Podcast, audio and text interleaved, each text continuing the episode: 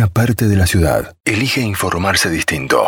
Tema de café. Es el momento del día donde querés escuchar el lado B de las cosas. Nos vamos a hablar un poco ahora de lo que, de lo que propone la UGR, que es la Universidad del Gran Rosario, eh, que, bueno, justamente eh, proponen la licenciatura en Kinesiología y Fisiatría, una formación con competencias para la promoción, el mantenimiento, la prevención y la recuperación de la salud una visión integral de la atención en salud respetando los principios éticos, morales, culturales de las personas y la sociedad.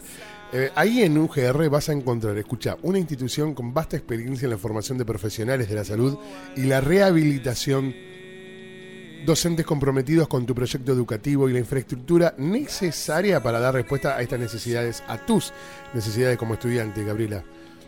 Una muy linda propuesta, muy, interesante. Muy importante ahora también en la función que, está cumpliendo con, toda esta pandemia el, rol del kinesiólogo, ¿no? También. Por eso eh, lo llamamos a Carlos Cañones, que es el director de la carrera de, de la licenciatura de Kinesiología y Fisiatría. Carlos, buen día, ¿cómo te va? Buen día, ¿cómo están? Muy bien, ¿ustedes? Muy bien, bueno, gracias por atendernos. Carlos. Por favor, un placer. Bueno, ¿cómo, cómo, te pregunto como, como director, cómo desarrollaron eh, la continuidad en tiempos de pandemia? ¿Cómo, ¿Cómo fue ese desarrollo y esta aceptación ¿no? a estos nuevos cambios que tenemos?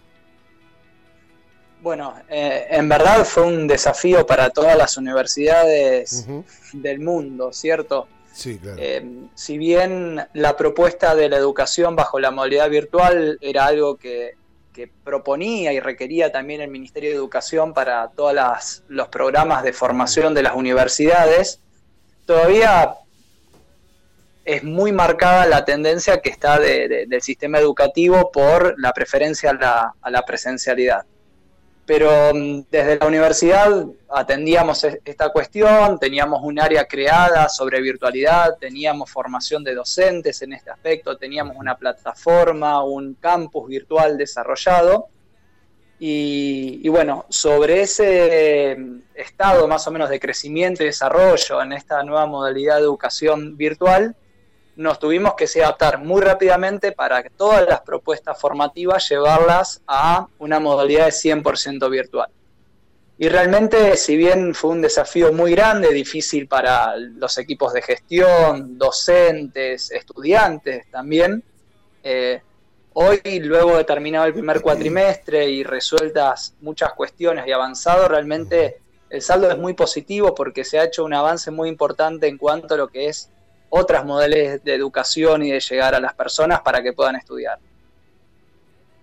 ¿Hay alguna propuesta de que eh, la carrera pueda eh, seguir eh, dictándose de manera virtual, digamos, para las nuevas inscripciones?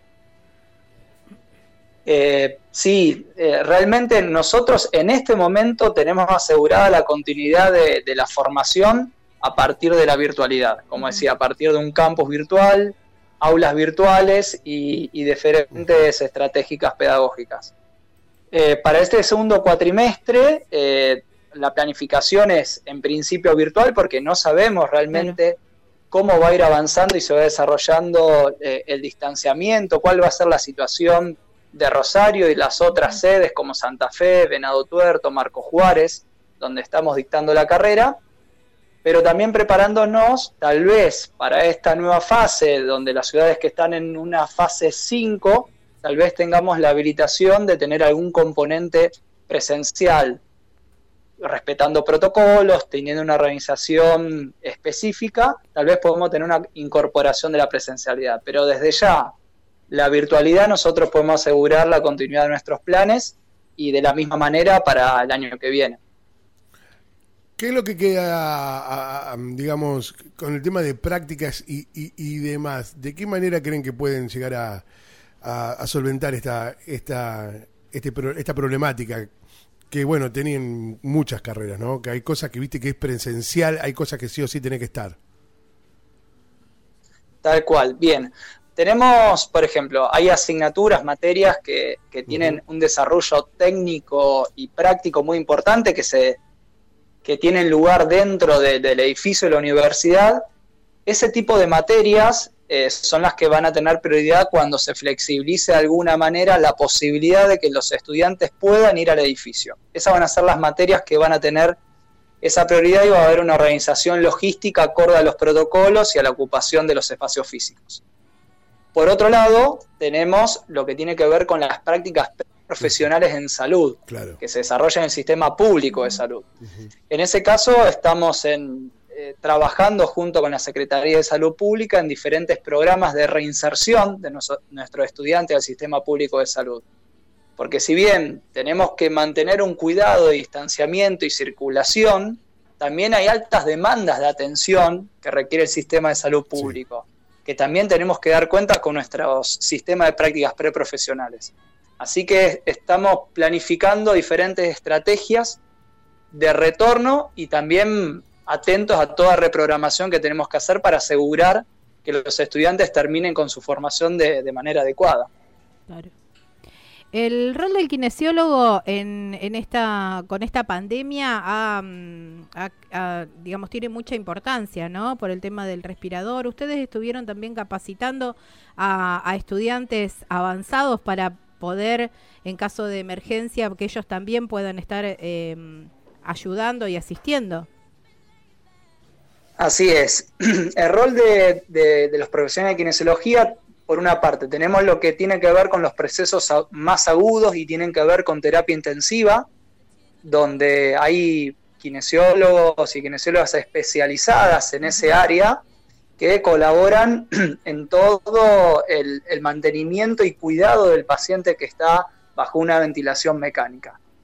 Como en el sistema tal vez no hay una cantidad de profesionales capacitados a ese nivel para atender la demanda que se puede llegar a esperar producto de los contagios de COVID-19, es que ofrecimos una formación muy amplia, la ha tomado muchísimas personas, creo que estábamos cerca de, entre todas las cortes, de 8.000 personas, pero no solamente en Argentina, sino en, en otros países, para capacitar en cuestiones básicas a profesionales y estudiantes avanzados para que si el sistema lo requiere, puedan estar trabajando en esos ambientes.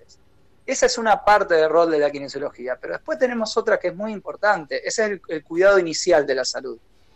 Pero las personas que van a estar ventiladas y, por un, y cuanto más extenso el periodo de tiempo de ventilación que tengan, necesitan una recuperación posterior también.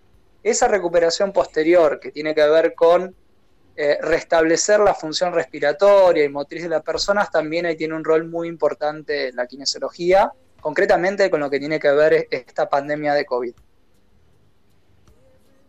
¿Cuál es el alcance del, título que, obtienen en esto que estamos hablando, de lo que empezamos a hablar hoy en la licenciatura de Kinesiología y Fisiatría? Bien, los alcances del título, en verdad, como decíamos, son muy amplios. Ahí podía tratar de ejemplificar lo que, lo que hoy tenemos más en el contexto. Pero los alcances del título de kinesiología tiene que ver también con diferentes áreas clínicas, con, las áreas de lo que tiene que ver neurorehabilitación, cuidados de enfermedades crónicas no transmisibles. Tenemos también eh, lo que es más comúnmente conocido de la kinesiología, que son todas las afecciones musculoesqueléticas relacionadas con el área de ortopedia y traumatología. Eh, y realmente también llama la atención y, y hay lo que es el sistema, lo que hablamos antes, las prácticas preprofesionales, cómo estas otras personas que no están relacionadas con la atención del COVID, como también hay una demanda muy grande de, personas adultas mayores con afecciones neurológicas que están necesitando en este momento atención, así que también esperamos que rápidamente se puedan restablecer nuestras prácticas con cuidado para poder volver a dar cuidado de salud a todas esas áreas clínicas y esas personas que lo requieren. Bueno, como siempre, muy completo. No, pensé que estabas hablando. No te estoy escuchando. ¿Hola? Hola. No, no, no, eh, justo corté. Ah, no, no, ahí está. Eh, muy completo como siempre y, un verdadero placer poder escucharte y bueno, llevarle a todos los oyentes, Carlos, eh, de qué se trata esto. Bueno, bueno, muchas gracias y a disposición para charlar de esto cuando quiera. Un abrazo gigante. Adiós, que esté muy bien. Carlos Cañones, director de Kinesio UGR, con él estábamos hablando en este temas de café. Estas cosas pasan en temas de café.